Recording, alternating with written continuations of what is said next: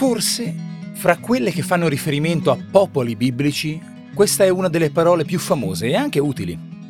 Anche particolarmente poco rappresentativa di una realtà storica, per carità. È così. Si nota bene. Le parole ebraiche entrate in italiano sono per larga parte parole al-kitab, parole del libro. Io sono Giorgio Moretti e questa settimana raccontiamo parole di origine ebraica. Le parole di questo ciclo sono scritte in collaborazione con Maria Costanza Boldrini. Oggi, farisaico. Questa parola pare fatta per essere pronunciata con un sorriso tirato sulle labbra, un sorriso da ipocrita, farisaico. Anche se i farisei, alla base, non hanno nulla a che vedere con l'ipocrisia. Cerchiamo di districare la matassa con ordine e metodo.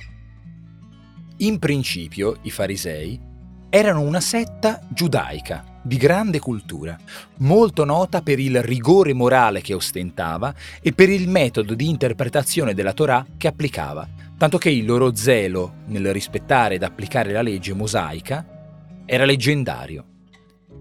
Lo stesso nome denota questa caratteristica. Passato attraverso il latino ecclesiastico e il greco, parte da un'origine aramaica, che era la lingua parlata in Palestina al tempo di Gesù.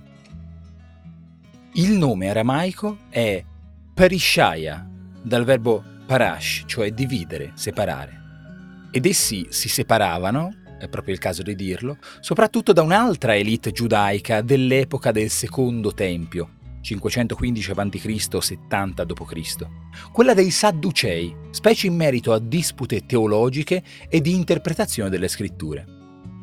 Semplificando un po' le cose, possiamo dire che la setta dei farisei fu la nonna della tradizione rabbinica.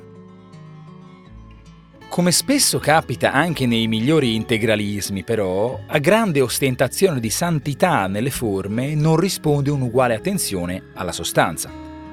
Lo evidenziano, forse in modo parziale e non propriamente attendibile, i Vangeli, in diversi passi nei quali Gesù mostra come i farisei, così presi dalla loro forma perfetta dalla loro integrità e dal loro zelo, non badino alla vera sostanza delle cose, al cuore. È così che in Matteo 22:37 si legge del Nazareno che dà loro il comandamento più alto e importante, che travalica tutte le leggi a cui i farisei si attaccano con tenacia da mitilo.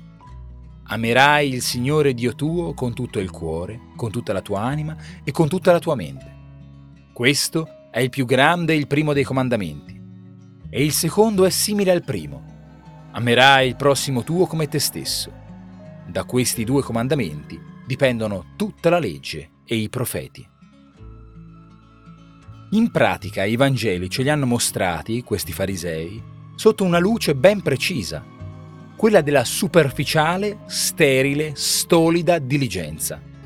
A che pro osservare pedissequamente tutte le prescrizioni della Torah ostentando tale comportamento come un fiore all'occhiello se poi manca il vero nocciolo della legge di Dio? Ecco come sono diventati gli ipocriti per antonomasia, i ben pensanti, con quel certo non so che di terribilmente borghese antelitteram. Si tratta di un termine aulico, adatto a registri elevatissimi, ma possiamo calarlo nella frase dicendo che abbiamo provato disgusto per il discorso farisaico dell'amico, o che ne abbiamo abbastanza dell'atteggiamento imbelle e farisaico dell'amministrazione. Speriamo che questa settimana di parole di origine ebraica e biblica fra Filistei, Farisei, Cabale, Geremiadi e Scibollet, vi sia piaciuta. Per scriverci, podcast-upag.it. Passate un buon fine settimana. A lunedì!